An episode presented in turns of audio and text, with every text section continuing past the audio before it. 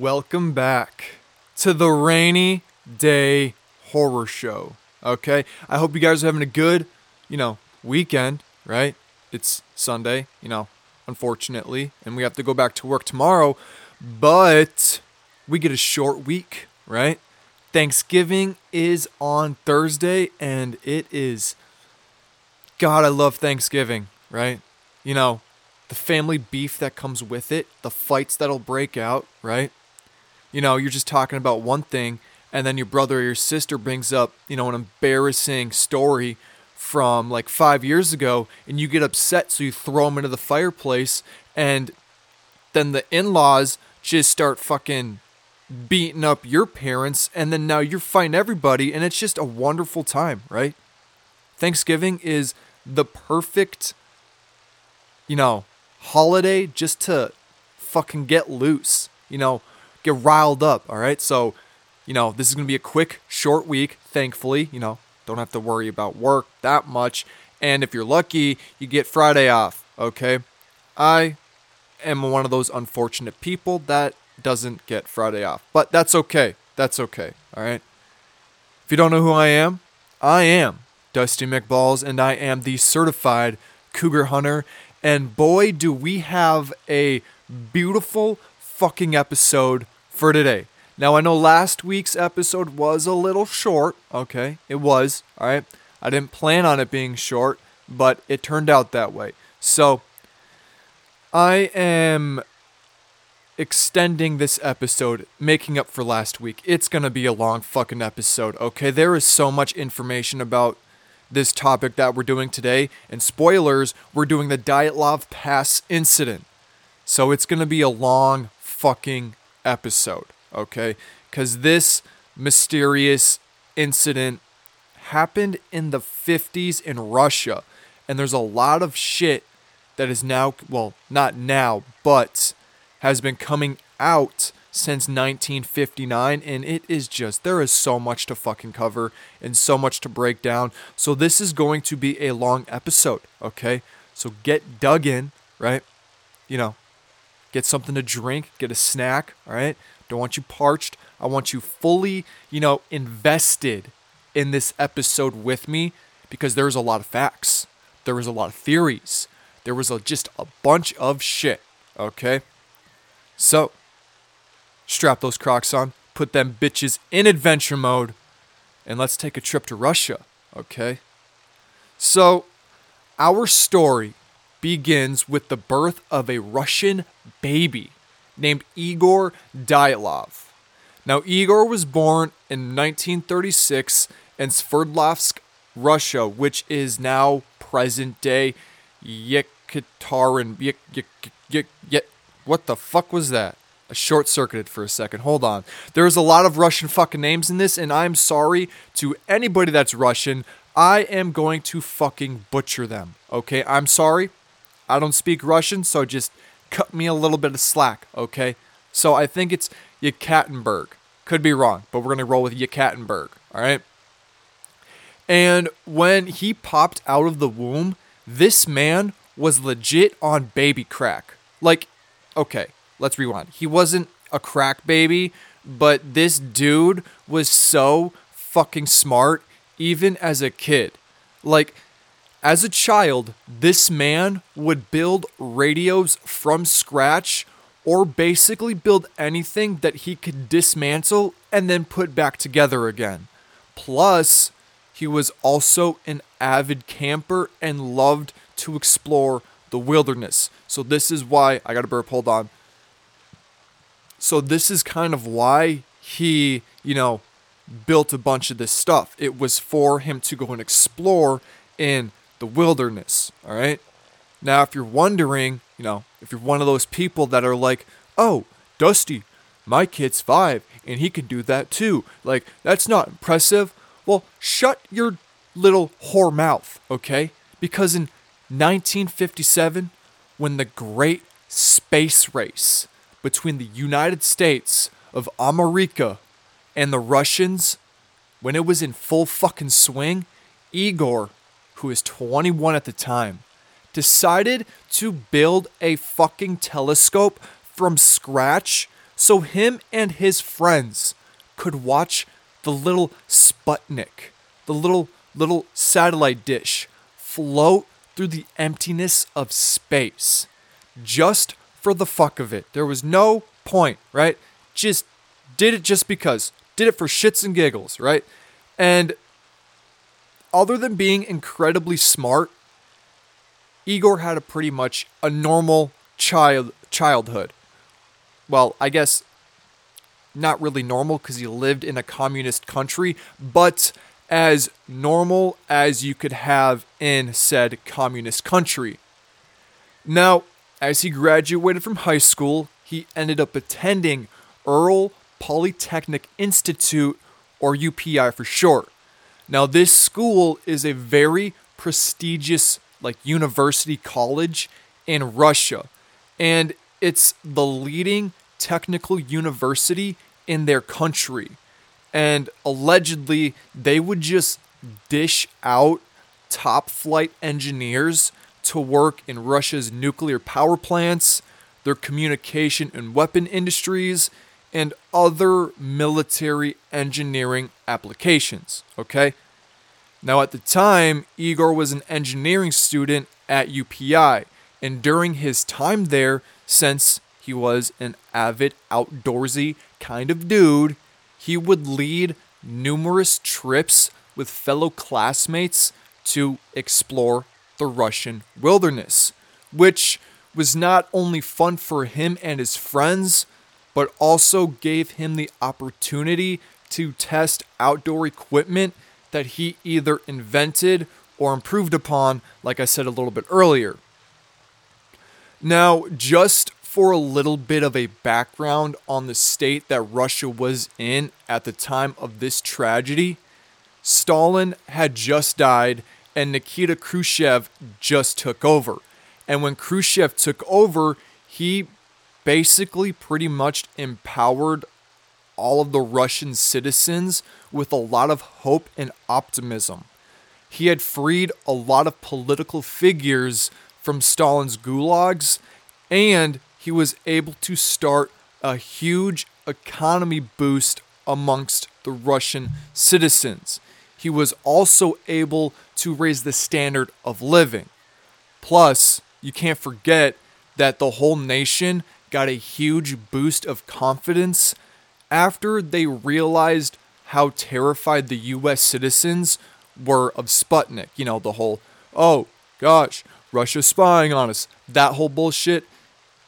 That just really gave them a huge boost of confidence. So, all in all, at the time, well, when Khrushchev first started out, they were doing pretty okay, and then after a few years, he kind of shit the bed in the early '60s. But that's different. That's a different conversation. Okay. Now, in the late nine, well, not the late '50s, but like in late 1958, Igor started planning for a winter expedition that would ultimately lead to not only his death, but the death of eight other people not intentionally. Okay, I don't want to, you know, say that he did this just, you know, because he wanted to kill himself and a bunch of people. No. He planned this trip that was supposed to take place in January or February, well, start in January of 1959, and it just happened to be their last expedition in living form, okay? Now, this trip was that he planned was a pretty ambitious, like 16 day cross country ski trip in the Ural Mountain Range, which is a mountain range that covers like 1,500 miles or 2,500 mi- no, not miles. I meant to say kilometers. 2,500 kilometers for you know the non-American friends that I have over in Europe and stuff like that. Okay, and this mountain range runs from the northern part of Russia to the southern part of. Whoa, hold on. Sorry, let me backtrack. This mountain range is on the western part of Russia, dividing Russia from Europe or Asia from Europe, and it runs from the top of Russia and goes all the way down, right? Now, Igor submitted his expedition proposal to the UPI Sports Club, and they basically approved it almost immediately. This expedition not only taking place in the Ural Mountains, but was actually going to start 350 miles north of Sverdlovsk in a very traditional Mansi territory. And if you don't know who the Mansi people are, they are basically the indigenous people of Russia. You know, like how North, like the US, we have Native Americans and Canada has the Inuits. The Mansi people are Russia's Native Americans or Canada's Inuits, okay? They're the indigenous people over there, all right?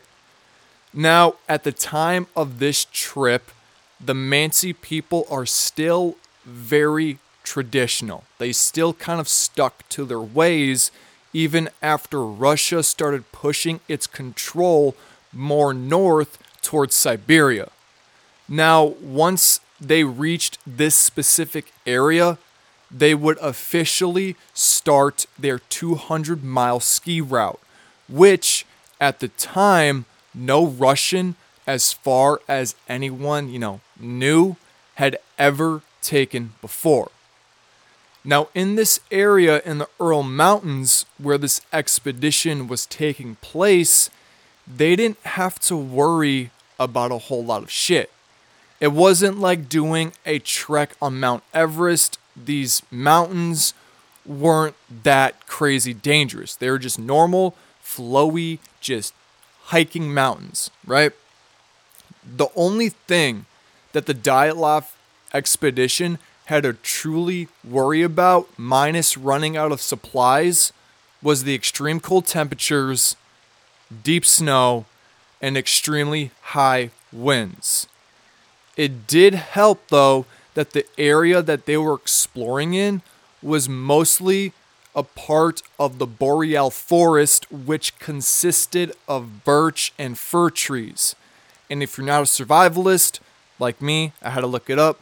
That basically means those trees did provide a little bit of protection from the high winds and, you know, from like if there was an avalanche that were to happen, these trees would just provide a little bit of tech protection and safety from the outdoor elements.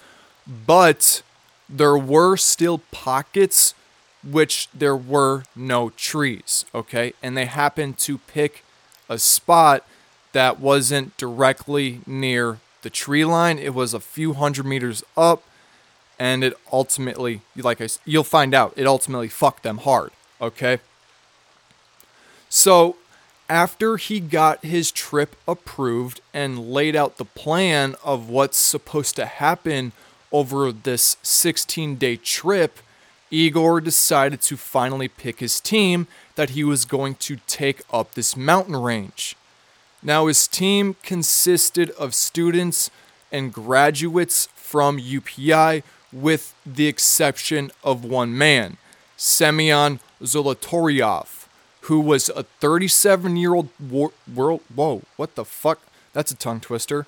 He was a 37 year old World War II veteran with an old fashioned mustache, steel crowns on his teeth, and tattoos. Honestly, when I think of a Russian, this is the guy that I truly think about, right? Just a big burly dude with a mustache and just does not give a single fuck. This, he reminds me of that guy. I'm getting those vibes from him, all right? His dead spirit is here with me and it's giving me those vibes. Is his spirit really here with me? No, it's not. I completely made that up, but like, it's just a feeling I got, all right? Other than, you know, Semyon, the nine other explorers, including Igor, were either students or graduates of UPI, plus, they were all experienced winter cross skiers, and they were among the elite of Soviet youth, okay? In this group, other than Igor and Semyon, was Gregory Krivonoshenko.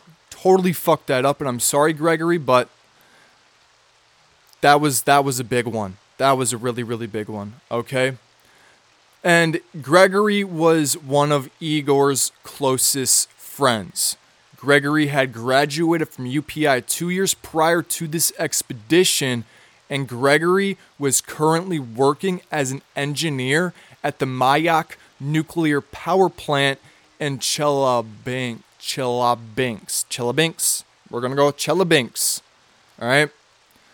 Gregory was known basically as the entertainer in the group.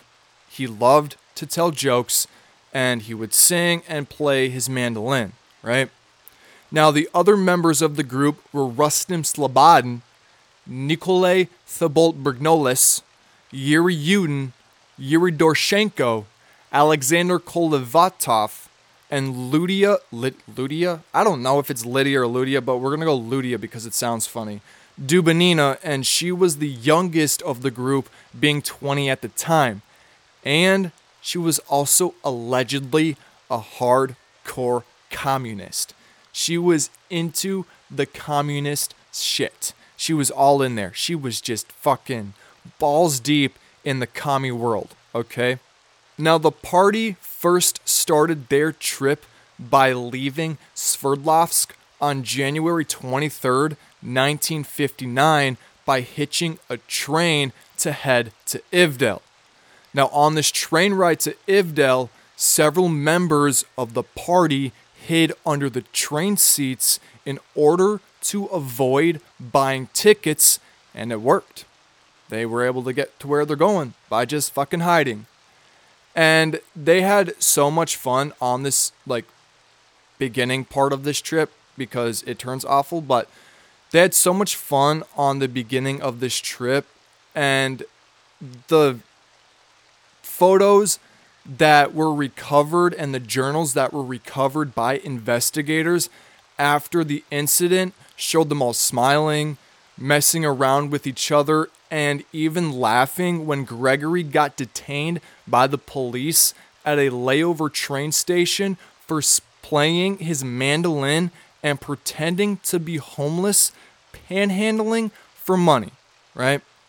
But thankfully, this little trickster, this little jokester, wasn't detained for long, and they were finally able to reach their, well, next destination, not the final destination, but their next destination after riding trains for two days straight.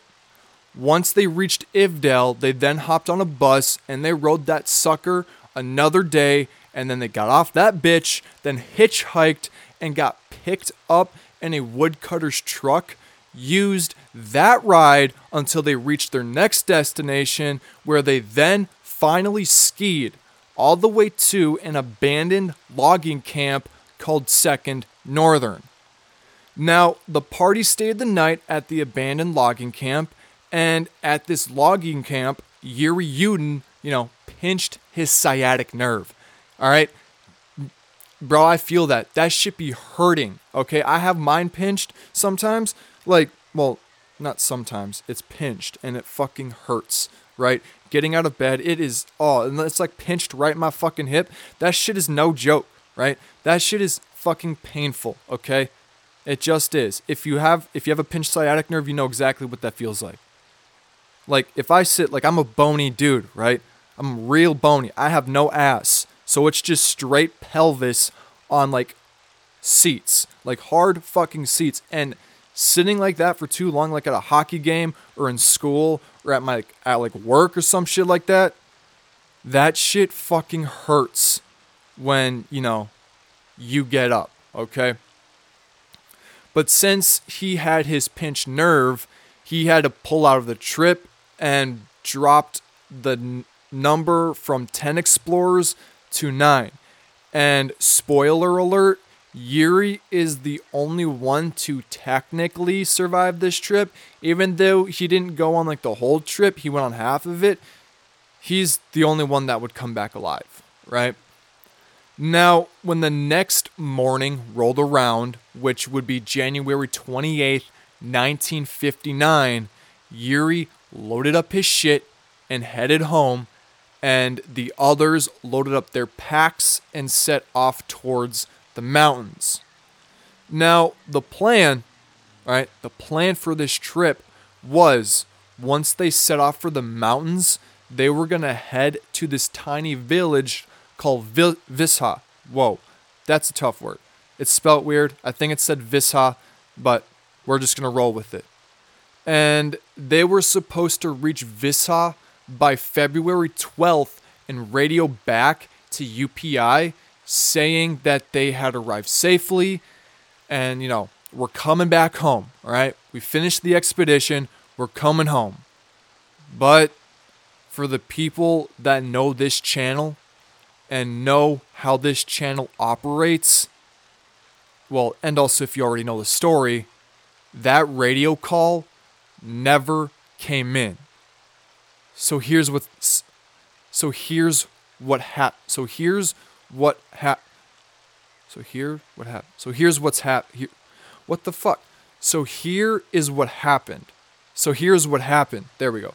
So here's what happened. But before we get into it, just gonna say, um, this story is kind of like I can't tell it word for word like how I usually do of like the setup of what everything happened, like how it happened and everything like that. It's being told from the investigation side, and they had to piece the story together on what happened. So it's gonna be a little a little different, all right? So when February 12th had arrived and the Dyatlov group never radioed back to the UPI Sports Club, UPI assumed that the group got held up by a massive snowstorm that was reported in Dyatlov's region of where they were exploring. So after February 12th came and went, UPI still hadn't heard from Dyatlov's group, and the family members were concerned. So they called, just like any normal parents, they called UPI and the local communist parties to, well, not parties, but like officials, right? To go out and go look for the missing students. And they eventually did, except UPI ended up waiting eight days before launching an investigation on the missing group. So on February 20th, 1959, several search parties that included UPI volunteer students, prison guards from the Ivdel camp, Mansi hunters, local police, and even the military set out to go look for the missing group. Now, for the first four days of searching, the search parties didn't find anything pointing to where the missing group had gone. But on February 25th, the UPI volunteer students ended up tracking, well, not tracking, but they ended up finding and then tracking ski tracks that were in the snow. And on the following day, they found a skier's tent. Now, this skier's tent was located right above a tree line on a very remote mountain the Soviets called Height 1079. And it is referred to by the Mansi people as Dead Mountain or Kholat Syakhl, okay? Now, when the search party found this tent, it was collapsed and largely covered in snow. So they dug out most of this tent and realized that there was like a bunch of slashes in the side of it. And when the search party peeked their, you know, head in after digging it out, they found like multiple pairs of skier boots, axes, equipment, that was just laid out near the front door of the tent, food that was also laid out as if people were about to eat, and there was also a stock of wood for the heating stove, clothes, cameras, and other personal items like journals, cameras, things of that nature. Now, during my research, I couldn't find whose journals these were and who was staying in this tent but I am going to make an assumption that obviously people were in it because it has stuff, but I think it was just one big. They never said how big this tent was. So I assume it was one big tent that they all just lived in together, okay? Which is kind of weird because there's only one girl in the group, and that's Dubinina. And I don't know how that worked. Maybe it was like a weird porno gangbang thing that they always did before they went to bed at night. I don't fucking know. I'm just throwing out shit, okay? But it didn't say how big this tent is, but I assume if there was only one, that it was a massive fucking tent and all nine of these people slept in there, okay? Now, after they found this tent, the search parties all split up and they started looking for more clues, like a real life Scooby Doo crew that they, you know, happened to be, okay? And about a hundred feet downhill, this search party found more interesting clues to try and help unfold what happened to Igor's group. What they found were very distinct footprints of eight or nine people walking, not running, walking towards the tree line. And these footprints showed that some were wearing socks, some were wearing, you know, some were barefoot, and only one person happened to be wearing one singular ski boot, okay? Which is eerie, right? Why did they just start fucking walking out into the middle of God knows where, barely fucking clothed, right? Could they have been crazy? Could they have been doing PCP up in the mountains? I don't know, but we're gonna fucking find out because there's so many fucking theories on this thing. So just sit back, okay? We'll, we'll come back to this. We'll come back to this creepy incident, okay? A search party member would later testify in court saying some of the prints indicated that the person was either barefoot or in socks because you could see their toes. The search party then followed said footprints for six to seven hundred yards until they vanished near the tree line. And after that, the search party packed up their things, you know, for the day because it was getting late, and continued their search the following day where they found the bodies of Gregory, aka the comedic mandolin player, and Doroshenko. Now, these two humans were found under a very, very tall cedar tree, huddled around a dead fire wearing only their underwear. And the search party also happened to notice that roughly 12 to 15 feet above them, up in the cedar tree, the branches were broken and bits of skin and torn clothes were found on the trunk of the tree.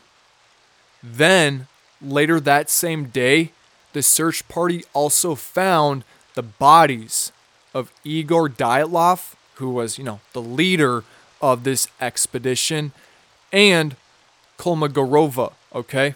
And their bodies were found farther up the slope, facing in the direction of the tent with their fists clenched, clenched. I meant to say clenched, with their fists clenched shut, okay? Investigators assume that Dyatlov and Kolmogorova were trying to take their, you know, not take, but make their way back to the tent for, you know, safety reasons. You know, it's obviously fucking cold out there. And unfortunately, they basically died before they could even make it, right? They froze to death. Now, as the day was coming to an end, the search party shipped off these four bodies to the coroner to get autopsied, and what they found was, well, wasn't anything less than confusing and horrific. Gregory had blackened fingers, ultimately from frostbite. He had third degree burns on one of his shins and one foot. I was to say one of his feet, but like he had burn marks on one foot. He also had chunks of flesh in his mouth that he had bitten off his right hand. Doroshenko's body had burnt hair on one side of his head and a charred sock. And all four of these bodies were found covered in bruises, abrasions, cuts, and scrapes.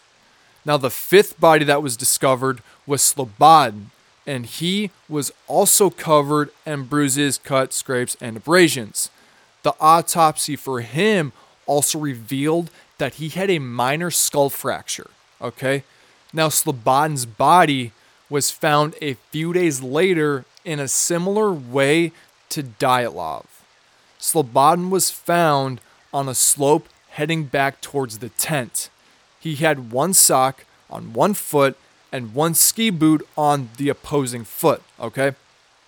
Now, by the time Slobodin's body was found, the Russian police decided to open up a homicide investigation that was led by prosecutor Lev Ivanov. Now, Lev, along with the local authorities, decided to run a toxicology test on the retrieved victims, along with collecting witness testimonies. They also made diagrams and maps of this really confusing scene and did the other normal stuff that police do when they investigate homicide scenes, like collecting evidence and doing all of that forensic, you know, stuff, okay? Now, as they were collecting evidence from the scene, Lev decided to have the tent and all of its contents that were inside of, you know, said tent flown by helicopter to the nearest police station where they reset it up as they had found it on the mountain. Now, as they were, you know, further investigating the tent and its contents at the police station, they made a huge discovery, okay? A seamstress who had come to the station to do a uniform fitting happened to notice all the slashes in the tent. And she happened to say that those cuts were made from the inside, like someone was trying to escape. Meaning, these skiers were so terrified of whatever was happening outside of that tent that they fled with very little clothing on, knowing that the outside temperature was negative 25 degrees and they were in the middle of a blizzard. This was especially alarming since we know that they weren't beginners in outdoor survival, okay? And they knew going out there with very little clothing would be a fatal mistake, right?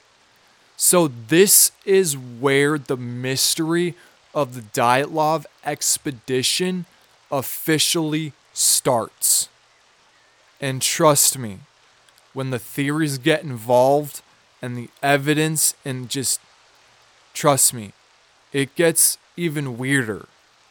Now, up until this point, there are still four bodies missing, and they wouldn't be found until the upcoming spring and early May, where a Mansi hunter and his dog found a makeshift snow den 250 feet south from the cedar tree where Gregory and Doroshenko were found. Now, at first, the search parties only found tattered clothing around the area. And the clothing that they had found at first was, you know, black sweatpants with the right leg, well, right pant leg cut off and the left half of a woman's sweater. Then they brought out avalanche probes and probed the den. And after probing, you know, probing it for a little bit, they retrieved a piece of flesh, and after that piece of flesh was retrieved, they started digging into the snow den. And what they found was the most horrific scene. Well, there's been a lot of horrific scenes, but this this is a horrific scene. Okay, they they just found a horrific scene, right? Don't know where I was going with it, but they found a fucking horrific scene. Okay, they found the four remaining victims, and when the bodies were being autopsied, it showed that Thibeaux's skull was fractured so severely that pieces of his skull had jabbed themselves into his brain. Dubinina and Zolotaryov, Zol- Zolotaryov, Zolotaryov, I think is how you say it. They both had crushed like chests and multiple broken ribs. Dubinina also had a hemorrhage in the right ventricle of her heart. The medical examiner would tell reporters that the damage that they had suffered is similar to the result of an impact of an automobile moving at high speeds. And on top of all that, Zolotaryov was missing his eyes, and Dubinina was missing her eyes, her tongue, and her upper lip. Now, as they recovered the scene, the search party and authorities noticed that the bodies of the victims were wearing clothes that were either cut off or taken from other bodies as they passed on into the afterlife. Okay? Forensic teams also tested the clothes for any DNA samples and, you know, any shit that could possibly rule to it being a homicide. And what they found was really interesting. It was really, really weird, okay? In the clothes of all nine victims, they found an unnaturally high amount of radiation that was embedded into them, okay? A radiological, I think I said that right. Don't fucking know. It was a tough word. Don't worry. I tried saying it multiple different times before even starting this episode. Couldn't fucking do it. But this radiological expert testified that the bodies had been exposed to running water for months and that these levels of radiation were originally many times greater. Okay? Then, on May 28th, 1959, Lev Ivanov, the prosecutor, abruptly stopped the investigation because there weren't any signs of a homicide.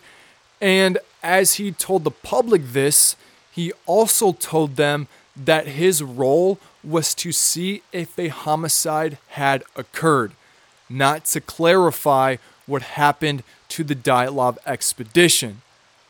But our story doesn't end here. There was a lot more shit, okay? We're about to we're we're getting we're almost there, okay? We're almost to the theories, okay? So, after the investigation had, you know, ended, the Soviet government ended up jailing or firing a shit ton of officials that were somehow or some way tied to the expedition. Like the UPI Sports Club director and the chairman of said sports club, they were fired, and they also fired the Communist Party secretary, the chairman of two workers' unions, and a union inspector. Then the Russian government classified all of the all of the files and the evidence that was associated with the disappearance of these skiers and on top of that they banned any hiker or outdoor enthusiast from ever visiting that mountain range ever again for a pretty long time. And because of this incident, that mountain earned the nickname the Dyatlov Pass. Now, because of the way the government treated this incident with this abrupt stop and just, you know, not really finding any answers or telling the victims' families what happened to the explorers, they got extremely upset and deeply unsatisfied. Now, because the families were upset, they started doing their own investigation along with other citizens to truly find out what happened to Dyatlov and his crew. And this is where those crazy theories are about to start, you know, fucking happening. They're coming here, okay? They're just shooting in right now. Just like when you get when you eat too much Taco Bell, you run to the bathroom and you just got you know a dookie demon that's just shooting out of you. This this is what it is. This is that dookie demon right here, okay? Our first theory takes place in 1990. All right? I know it's it's it's 40 years well 30 years after the incident, but it's because the over the decades that had passed, there was a slew of documents that started becoming declassified by the Russian government. And because of these declassified files, massive amounts of movies, documentaries, websites, and message boards started popping up, and people started sharing their conspiracies on what happened. This was also the same year when former prosecutor Lev Ivanov published an article about the ev- whoa, hold on. I don't know what happened there, okay? But he published an article about the evidence he had found during his investigation and his theory on what happened to the Dyatlov group. It's also best to include that during his 1959 report on the Dyatlov expedition, he was told by his superiors not to include his own thoughts. The title of this article is called The Enigma of the Fireballs. And to make a long story short, it basically is just him talking about the skiers being killed by heat rays or balls of fire that are associated with UFOs. In his original examination of the 1959 scene, Lev had found trees with unusual burn marks in the bark, which he claims that some kind of heat ray or powerful force whose nature is not com- well is completely unknown acted selectively on specific objects, and in this case, these specific objects that these alleged aliens were attacking was the Dyatlov expedition. Okay? He also noted that in the last photo of Krivoshenko's camera, there was a picture that showed flares of streaks of light against the jet black background. Okay? Now, could it have been aliens? I don't know. I'm just, I don't. After reading what happened and all this information I'm about to share with you guys, I don't think it was aliens. Okay? My two theories I think it is. It was either a slab of snow, which we'll get into, which is kind of like an avalanche, or it was Russian testing gone wrong. Okay? Missile testing gone wrong and they just died. All right? But then again, that one's that one's iffy because I'll I'll I'll explain it in a little bit. But I think after reading this, I think it was a slab avalanche that killed these people. Okay, well, you'll you'll you'll you'll understand what I mean here in a little bit. Okay. Our second and third theory comes from Yuri Kuntsevich. Kuntsevich. Okay, I think that's how you say it. I don't fucking know, but we're rolling with it and he is the president of the Dyatlov Memorial Foundation that was founded in 2000. Yuri is a graduate from UPI and he also taught there as well. While he was a part of the UPI schooling district or whatever for those number of years, he also joined their sports club where he would lead tours to the Dyatlov Pass. Yuri told reporter Douglas Preston in May of 2021 that Russians usually favor one of two theories. The skiers died because they had stumbled into a secret area where the Soviets were testing weapons, or the group was killed by American spies. Yuri and most of the families believe that it was a missile launch that went horribly wrong and inflicted severe injuries among the Dyatlov group. And the reason they, well, the reason that they think this is because this missile launch went completely wrong. It made all of them flee their tent. And as they fled the tent, they either were froze to death or were killed by other Soviet military because they weren't supposed to see what they were doing, right? Yuri, who dropped out of the trip, not, well, different Yuri. There's like three different, there's three Yuris, okay? This is Yuri Yudin, the one with the pinched sciatic nerve. Yes, we're talking about him now, okay? And what he thinks, all right? Yuri, who dropped out of the trip because, like I said earlier, his sciatic nerve, he would come out and say before his death in 2013 that his teammates had been taken from the tent by gunpoint and murdered. And the reason Dubinina had her tongue cut out was because she happened to be the most outspoken of the group.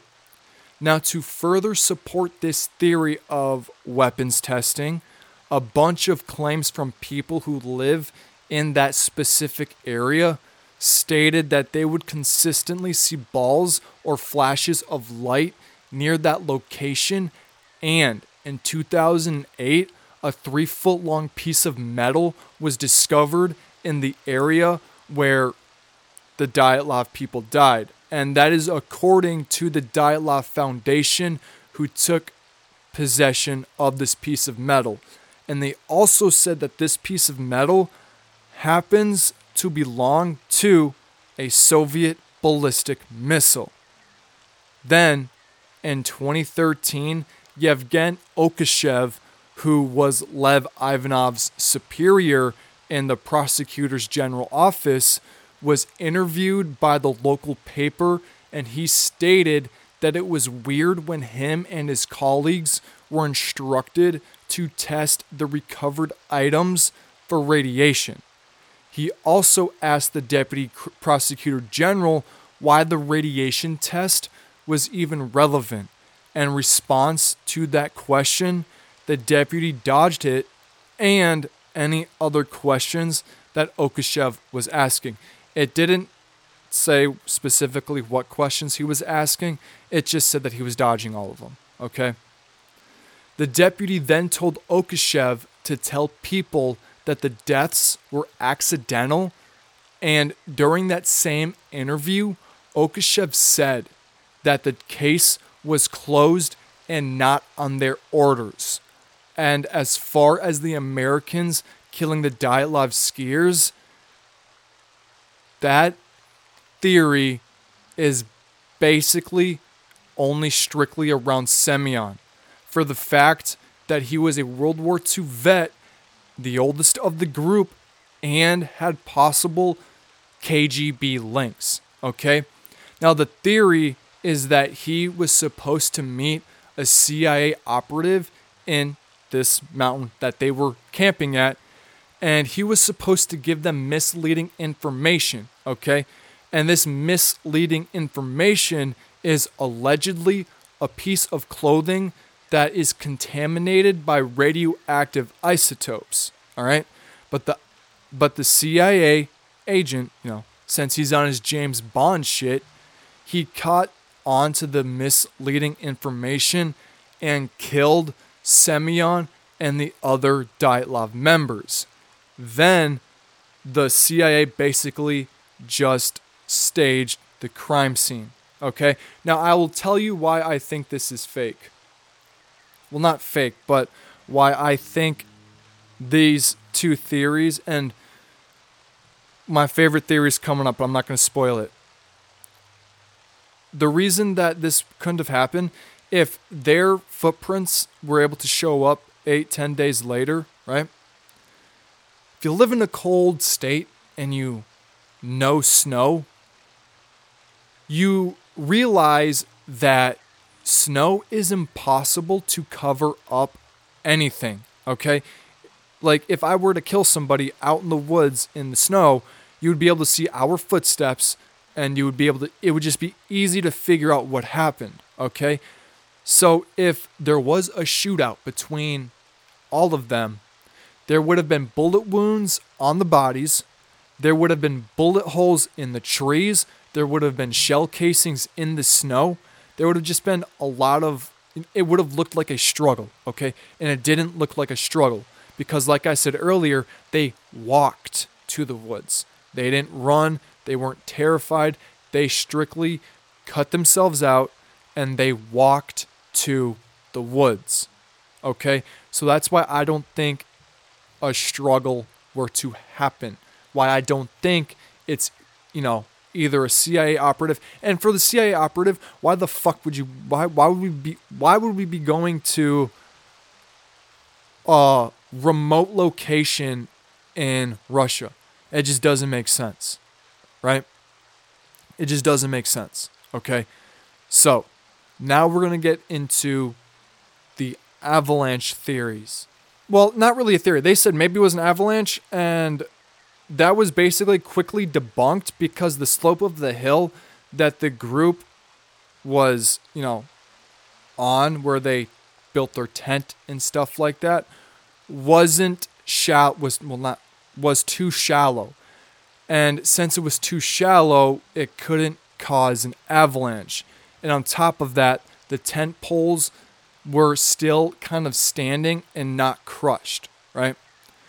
And plus, there were no signs of people being dragged, and there was, you know, nine sets of footprints that were, like we said earlier, walking to the woods. And that would have been non existent if an avalanche had occurred. And if there had been an avalanche that did occur, and the footprints were after the avalanche, there wouldn't be nine sets of footprints because half of the group suffered fatal fucking injuries. Okay? Like, they wouldn't have been able to, like, they'd just be dead. There would only be like four or five. Okay? Not nine, right?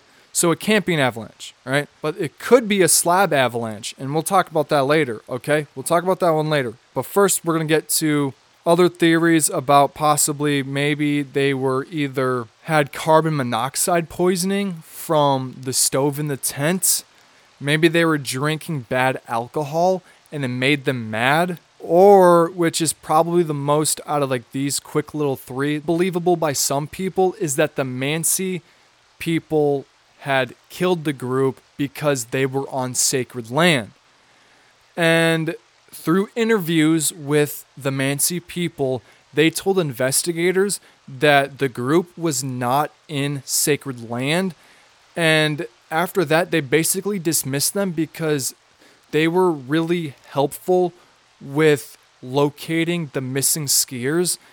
And I'm pretty sure you would have been able to figure out if they were helping you, if they were trying to lead you away, stuff like that. Okay, so they just got quickly kicked out of there, and they're like, it's not the Mansi people. All right. Now, by far my favorite theory, okay, the one that's completely inaccurate and probably not true whatsoever, but is interesting nonetheless, is that they were killed by the Russian Yeti.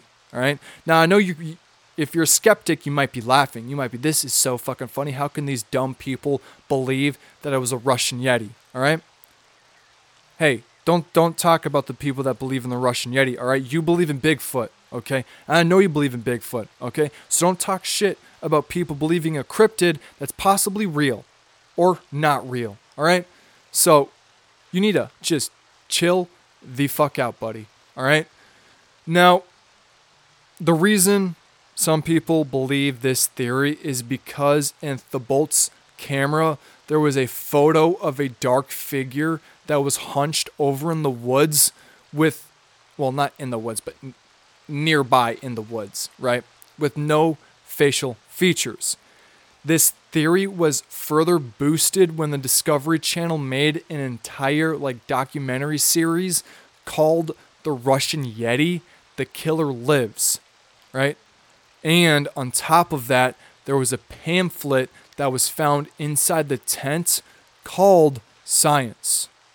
In recent years, there has been a heated debate about the existence of the Yeti.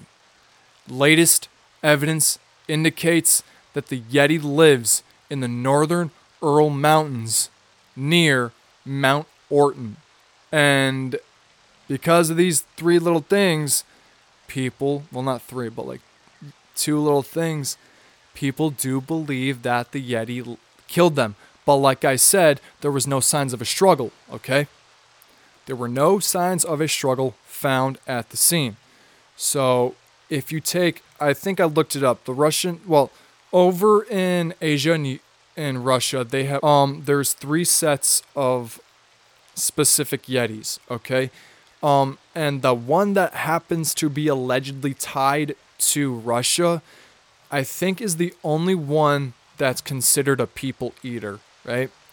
The other ones I think are vegetarian. I could be wrong. I don't know a whole lot about the Russian Yeti, so take this with a grain of salt. But allegedly, the Yeti that's in Russia does eat people and is around six to seven feet tall. Okay.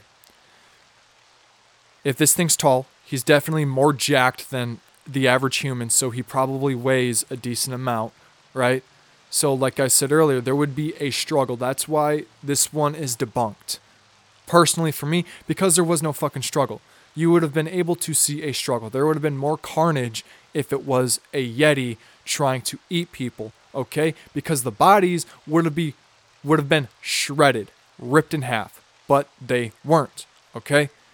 So, that's why I don't think it's a Yeti, all right? But the final theory and the only theory that officially closed this case was from a young prosecutor who lived in Sverdlovsk.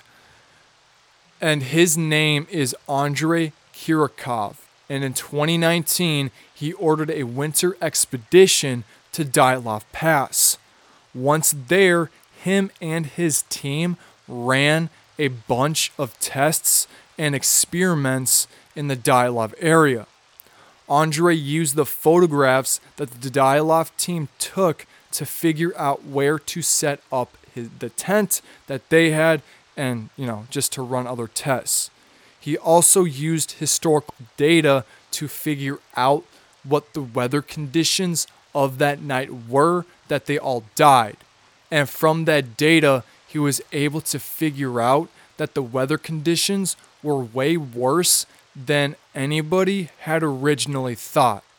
He was able to determine that the wind speeds of that night were 65 miles per hour and the outside temperature was negative 30 degrees Fahrenheit.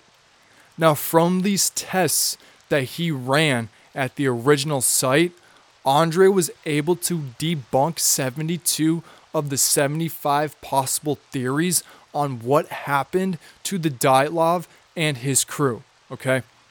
Andre would also come out and tell reporters that a large class of these 75 versions are just conspiracy theories alleging that the authorities were somehow involved in the incident.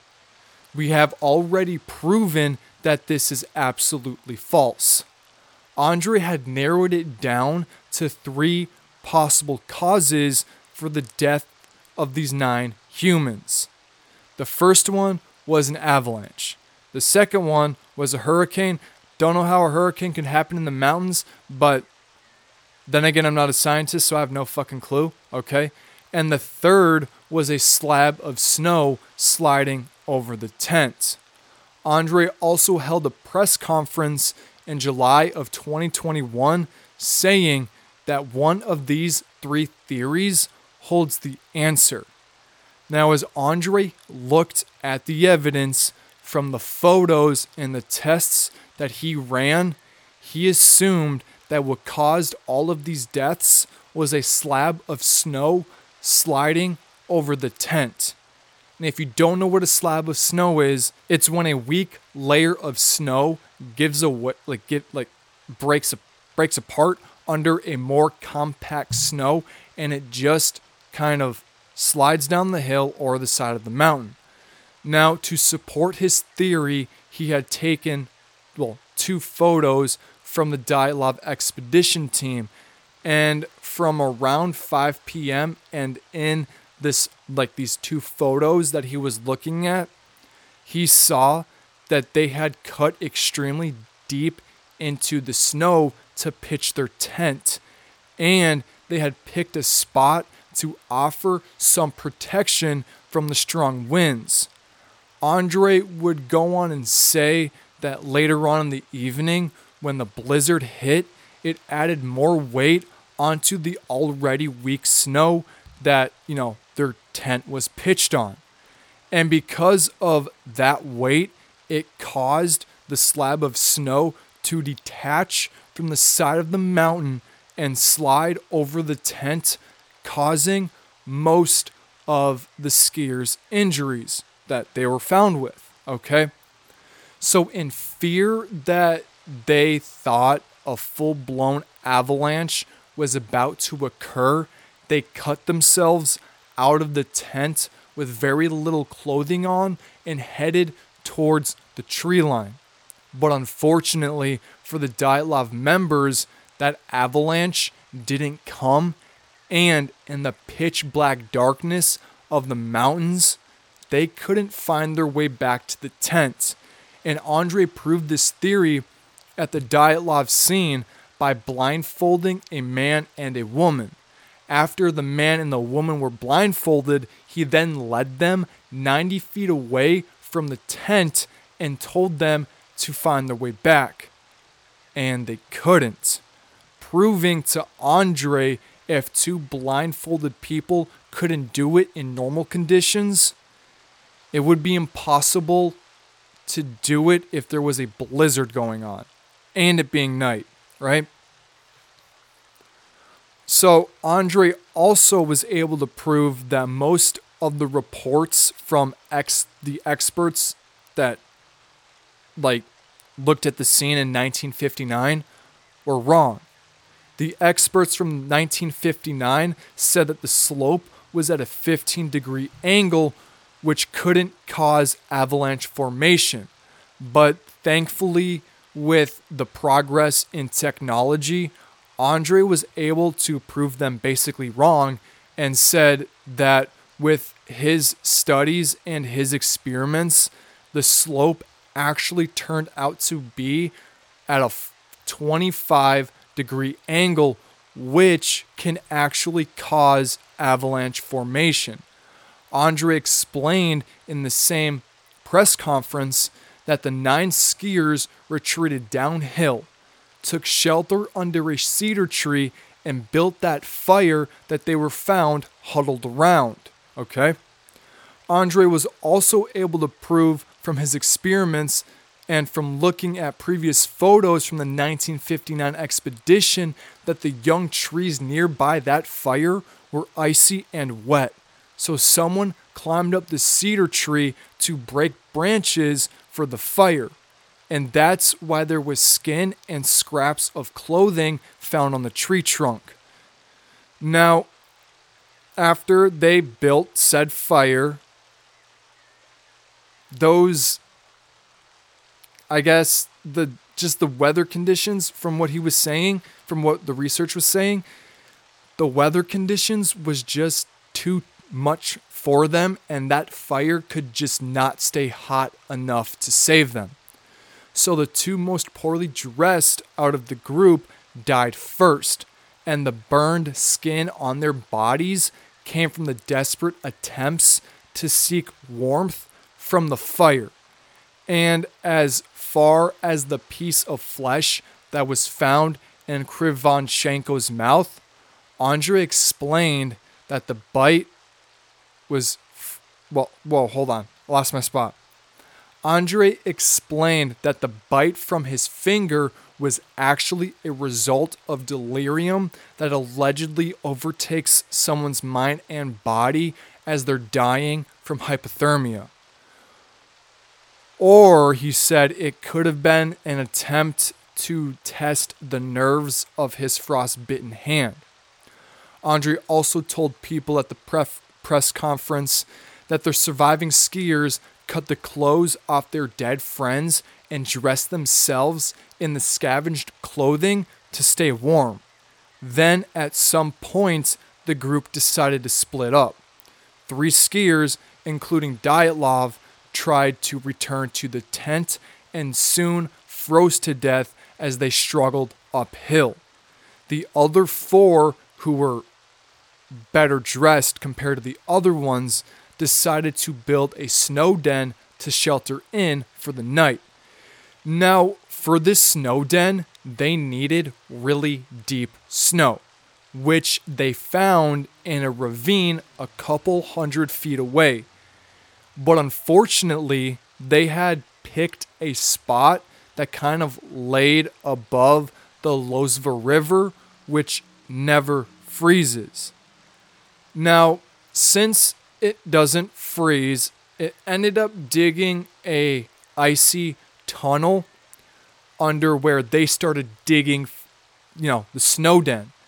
And as they kept digging out the snow den and going deeper and deeper, it caused the roof of this icy tunnel to collapse and it threw them, you know, into the rocky stream bed, right? And because they got thrown into the stream bed, all of that snow fell on top of them. And they were unfortunately buried under 10 to 15 feet of snow. Now, the pressure of the snow that fell on top of them squished them between the snow and the rocky stream bed, causing their traumatic injuries. And according to Andre, the gruesome facial features that they suffered, he said it was probably a result from scavenging animals and from decomposition. Andre then also explained that the radiation that was found on their bodies and on their clothing was a result of the lanterns that they were using when they were camping as, you know, in their tent, okay? And in those specific lanterns that the Dyatlov explorers were using, they had traces of thorium, which is a radioactive element. Now, it wasn't a lot, but it was just enough, you know, to still be present within the lanterns. Andre also explained to the public that back in 1957, there was a huge nuclear disaster at the Mayak nuclear complex just south of Sverdlovsk, which is now labeled as the world's third worst nuclear accident. And basically, to make a long story short, a tank of radioactive waste exploded and caused a plume of radioactive smoke that was roughly 200 miles long. Okay, it shot it all up into the air, and the wind currents took all of that radioactive plume northwards to the destination where this expedition took place. Andre then closed this press conference by saying, formally, this is it. The case is closed. Now, after this press conference with all this information that Andre spilled on them and very, I guess, factual in a way, if he went up there and stuff like that, the Dyatlov Memorial Group, group the Mansi people, and other locals from the, you know, area of where this expedition took place said that there has never been an avalanche that has ever occurred in this region and that the prosecutors and the scientists that were assigned to the case to figure out what happened, their data is all wrong. And I'm not trying to be rude, but to those people that are like, oh, couldn't be a slab avalanche. If there's nature's weird people, it might not do something like, let's take volcanoes for a second, right? The one that's in New Zealand, there was a huge thing about it, okay? We're going to get a little bit off topic. But the one in in oh fuck, New Zealand, I forgot. I think it's on the northern part of New Zealand. It could be completely wrong. But that active uh, volcano there was it was of active volcano and then it went inactive and it's been inactive for a really long time and it was so inactive that tourists were able to go to the volcano and walk around it, walk up it, stuff like that. Like that's how inactive it is. One day it just decided to fucking spew out its lava goodness and killed a bunch of fucking people. Okay? So I'm just saying, all right? You might not have ever seen one, but that doesn't mean it can't happen, all right? Just that's all I'm saying, okay? I personally think it was um what's his name? Andre. I do think it, I do think Andre, you know, is correct, okay? It's not the Yeti. I'm sorry people. I want to believe the Yeti, but it's not the Yeti. Okay? It it just it just makes more sense that it was a slab of snow, okay? Now, the Dyatlov Memorial Foundation because they still believe that, you know, Andre and his team were were whoa, were wrong I just burped, sorry. And they still believe that the nuclear te- it was a nuclear test gone wrong and that you know, Russians killed them because they weren't supposed to know what was going on up there. So, the Dyatlov Memorial Foundation still wants the Russian government to reopen the case and reinvestigate it. But as far as I could tell, it has not been reopened or anything like that, okay? And to this day, people still go out to visit Height 1079 and pay their respects to the Dyatlov expedition team, which actually leads us into our final story of today. Because in February of 2021, a group of nine went missing on the same exact expedition that Dyatlov took in 1959. But this, thankfully, this story ended a lot better, okay? It's kind of, but it's kind of eerie, you know.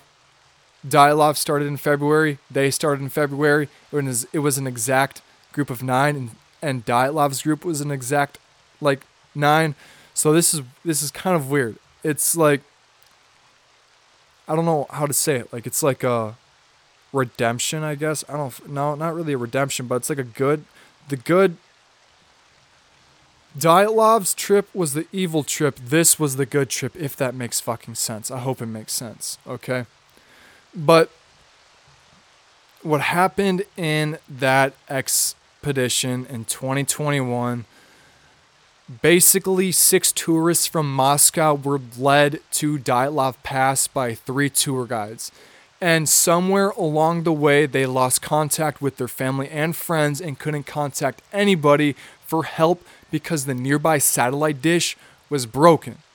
Now, one of the tourists would tell reporters that, you know, the weather got so unpredictable that they ended up on a frozen lake where they were eventually rescued by, you know, fellow Russians, okay?